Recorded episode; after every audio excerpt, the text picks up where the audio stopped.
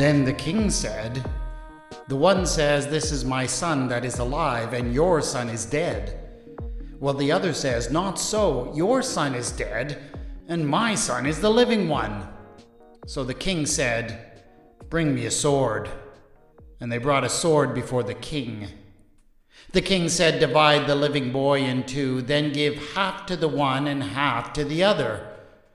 But the woman whose son was alive said to the king, because compassion for her son burned within her, Please, my lord, give her the living boy. Certainly do not kill him. The other said, It shall be neither mine nor yours. Divide it. The story of the time when King Solomon solved a case by threatening to cut a baby in half is quite famous. It was told, it was included in the first book of Kings to demonstrate how amazingly wise the king was. And it seems to have worked. But the story for me raises more questions than anything else. I get that the king acted as a kind of supreme court in ancient Israel, and so that he would have judged cases. But how would two lowly sex workers gain access to such a court? And, if they did, why would they bring what is basically a domestic dispute before it? And then, of course, there is the really big question what kind of king attempts to cut a newborn baby in half. And don't tell me that he was only bluffing. The story requires that everyone present believed that he was really going to do it.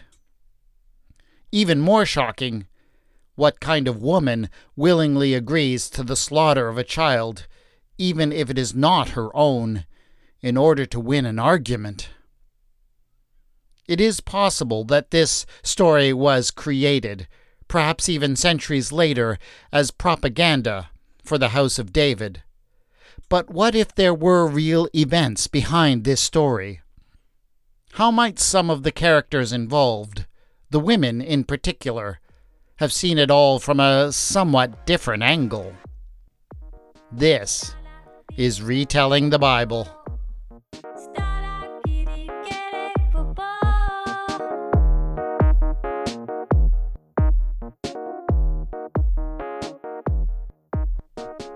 Episode 4.13 Magnificent Monarch Mansplains Motherhood.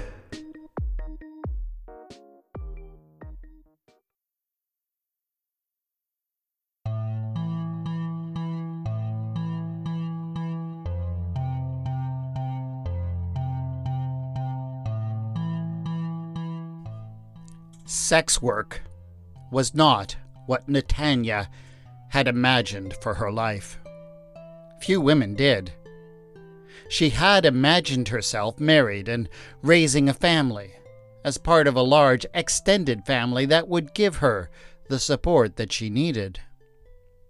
She had even been engaged once to a good man, a kind man, a man who had loved her with tenderness and care.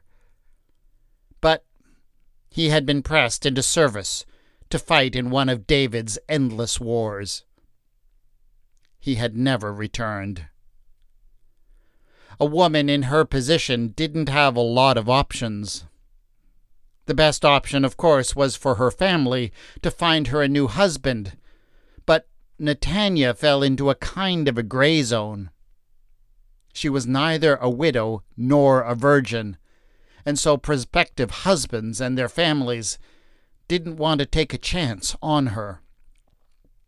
Her family decided that they could not keep her. And women were not allowed to own property or earn a living, well, except in one particular way.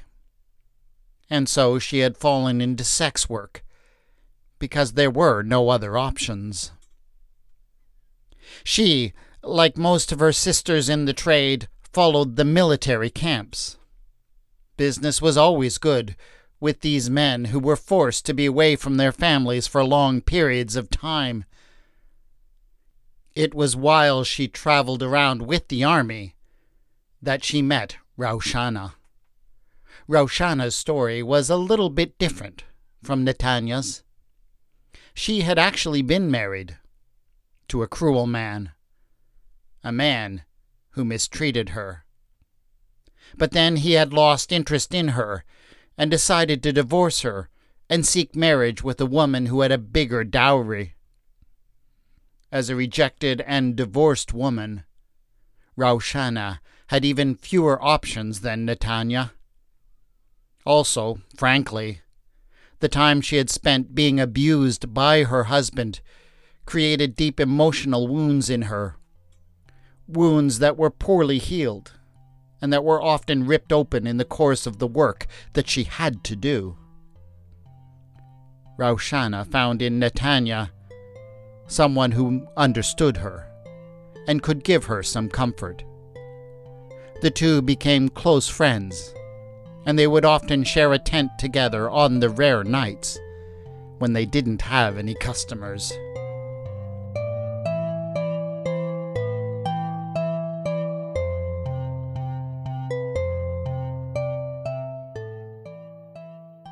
A time of civil unrest finally came to a close when the new king, David's son Solomon, won the battle for succession.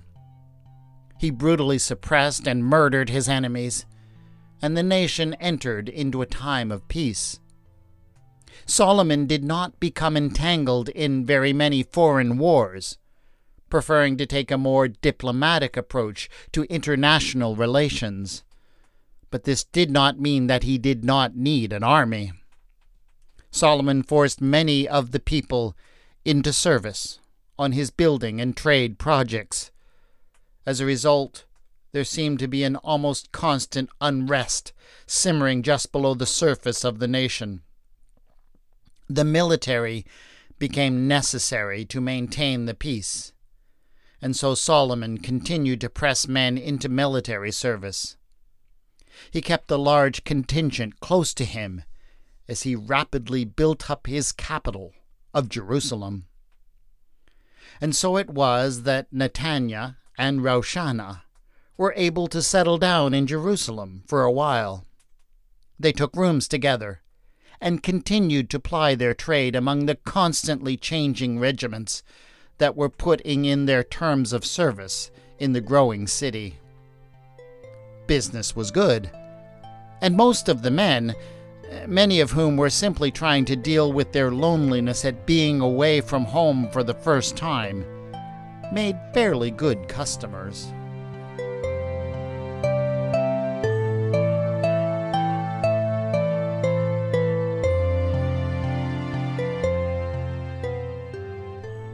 Pregnancy had always been one of the risks that came with such work.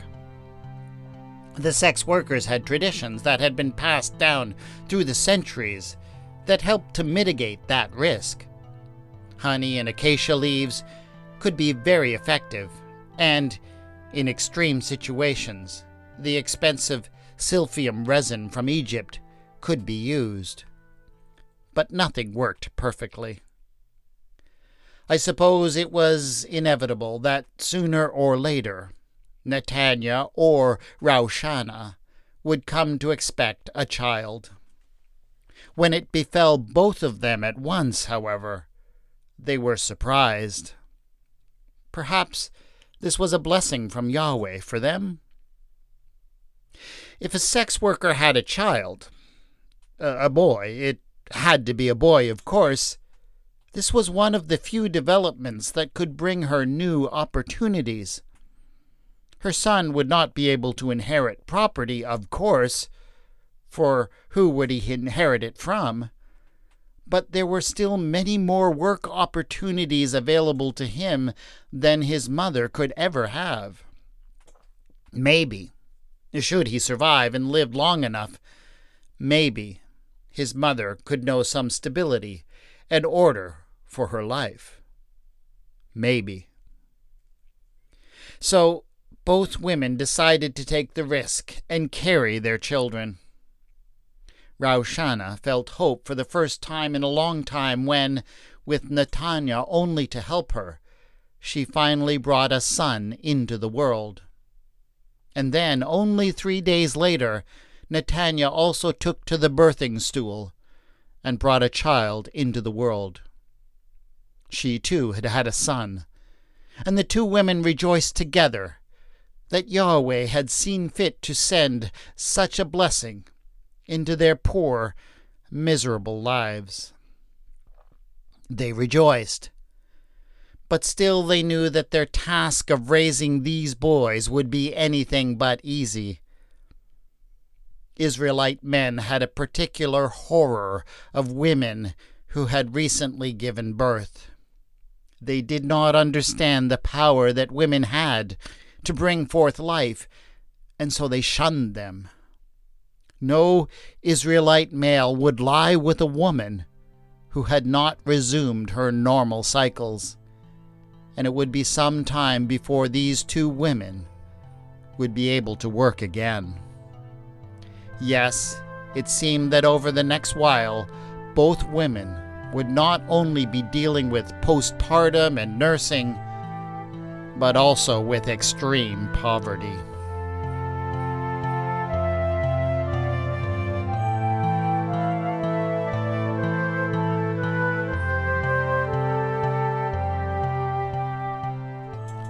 Poverty and malnourishment can play horrible havoc upon nursing mothers. After a few weeks, Netanya found that she was simply not producing enough milk to keep her son alive. And so it was that Raushana began to nurse for both of them. But she was not eating much better, and it was a struggle to keep both children going.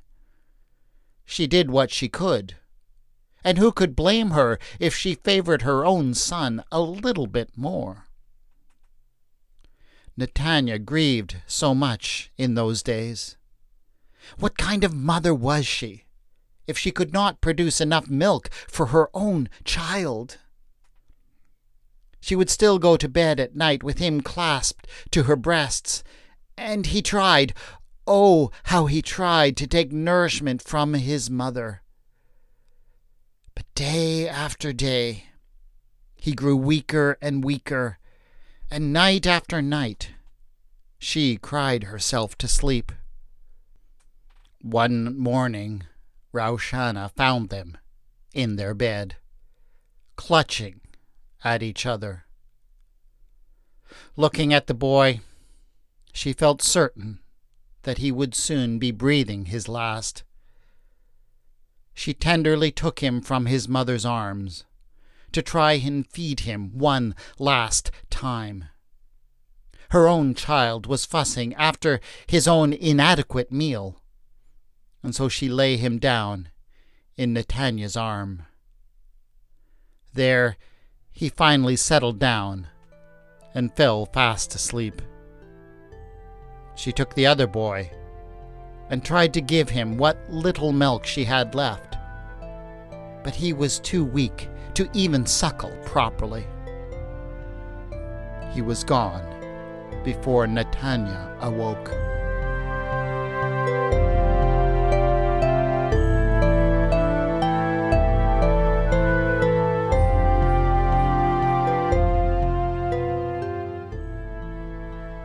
I hesitate to even attempt to describe the scene in the house that morning. Netanya's initial hope upon finding a child who was alive and strong at her breast was soon dashed as she realized that it was not her child.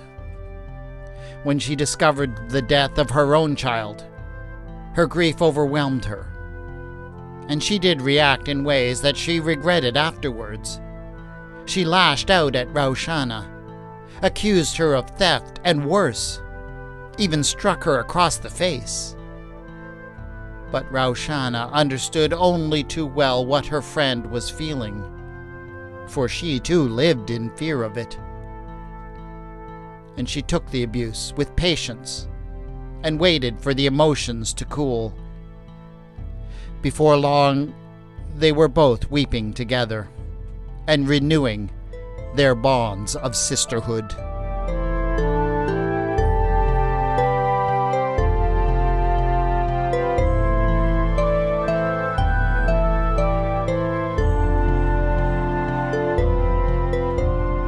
Few days later, the young king was in the city, staying in his father's house, for his own new magnificent palace was still under construction. And it was known that he would be sitting in the court that day to hear petitions from the people. Raushana had a thought. Netanya, I think that we should go and speak to the king. He needs to hear our story. Think of it. We provide a vital service for the king and the nation. We make the long periods when the king's soldiers are away from their families bearable for them. We keep the troops happy, and that benefits Solomon more than anybody. And yet, here we are living in such poverty that we cannot even manage to nurse our own children. If something doesn't change, my own son will face the same fate as your child before he is grown. The king is the servant of Yahweh. If he only knew, surely he would do something. And so, with great courage and resolve, the two women went up to speak to the king. When they were first shown into the audience chamber, it took their breath away. The ceiling was made of massive cedar beams, and they could not understand why it didn't fall on their heads. The king wore gorgeous robes that shimmered when he moved. If they had not seen a few familiar faces among the assembled courtiers, for courtiers have needs as much as anybody, they would have been completely out of their depth. But still, when they were finally called forward and bade to speak, they almost completely forgot what they had planned to say. And so they just began to tell their story. The story of the birth of their two sons and the hope that they represented. And Netanya began to speak in intimate detail of that terrible morning and how she woke to discover that the child in her arms was not her son, and of her friend telling her that her son was dead. Many in the court listened with compassion, and there were more than a few tears on the cheeks of the assembled company. But Solomon did not weep. In fact, he only seemed to be half listening and was much more concerned, as he looked around, with the elder statesmen in the room, the people who had served his father, and what they might be thinking of him. He was looking for a way to impress them. Finally, seeming rather bored with the women's tale, the king interrupted them. Yes, yes, I understand he said with irritation. This one says that the child is hers, and that one says that he is hers, and you've come to me to sort it all out. Raushana was about to speak up and tell the king that no, he wasn't listening and he didn't understand what the problem was, and that they had come looking for help with something a bit different from that. But then she saw the look on the face of the counselor who stood by him. With merely a glance, he made her realize that no one dared to tell the king that he didn't understand something when he sat in the court. And so she remained silent.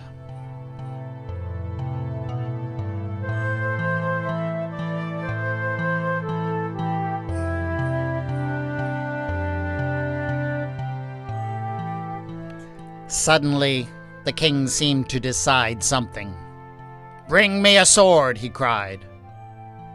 Everyone seemed rather puzzled by this request.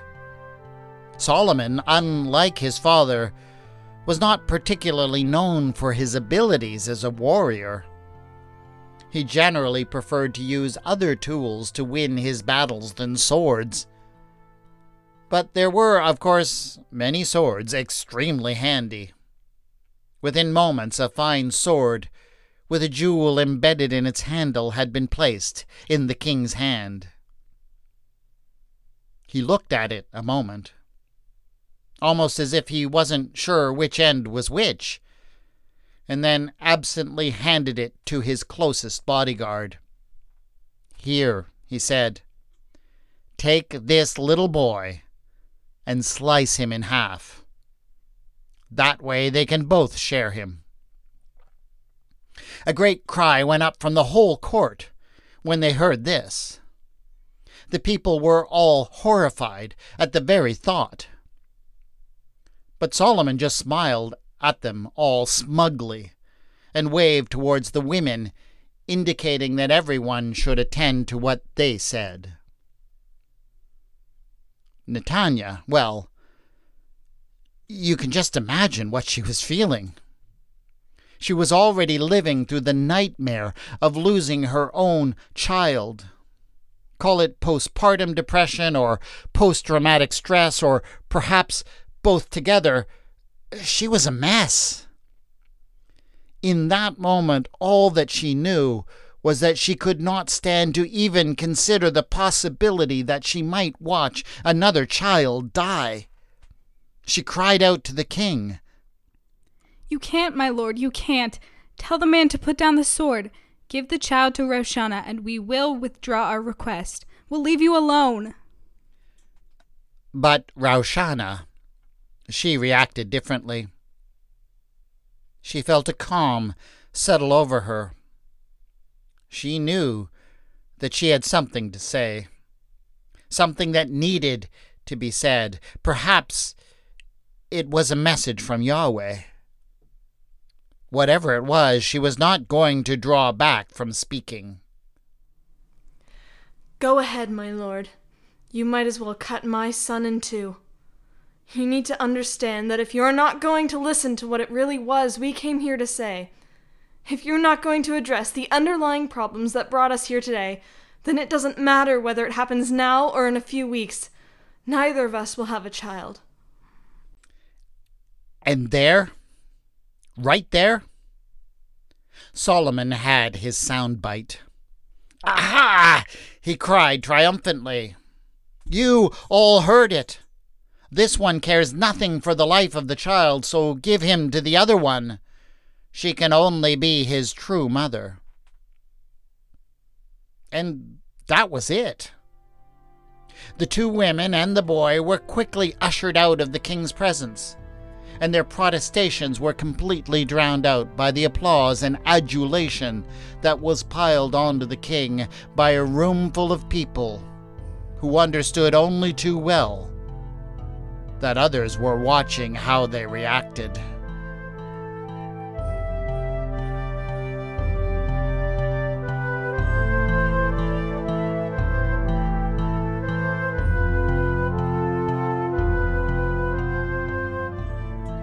It is often said that history is written by the victors. That is true enough. But in the absence of an actual war, it is more fundamentally true that history is written by the powerful. They are the ones who are given the privilege of putting their spin or their interpretation on events that have occurred, and they do so for their own reasons. Did Solomon understand that there was more at stake in his encounter with these two women than the question of which one of them was the mother of the boy? I suspect that he probably did. Whatever else he was, Solomon was no fool.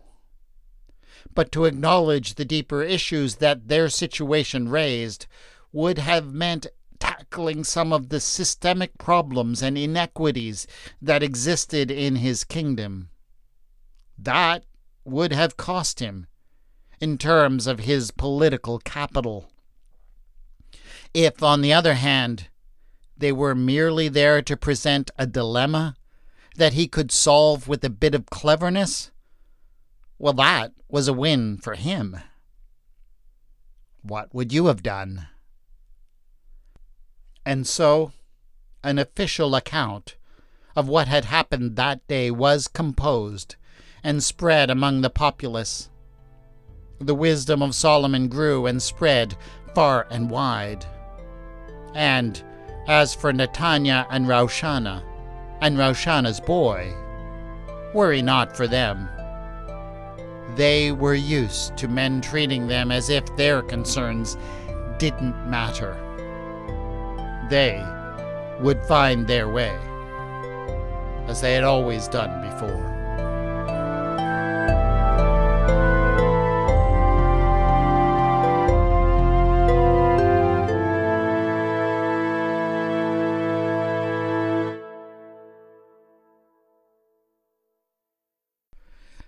The story of Solomon and the two women and the baby has always been Solomon's story.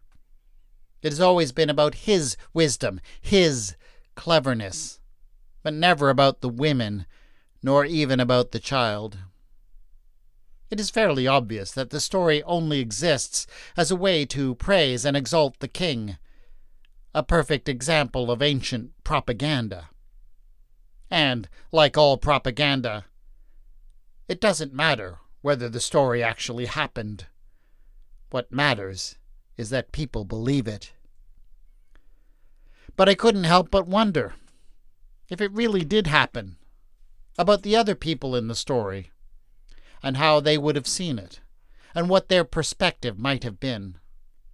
I couldn't help but wonder what if the two women didn't really go to the king in order to sort out which one of them was actually the mother, but because they were actually looking for some help with some of the deeper systemic issues that they were dealing with.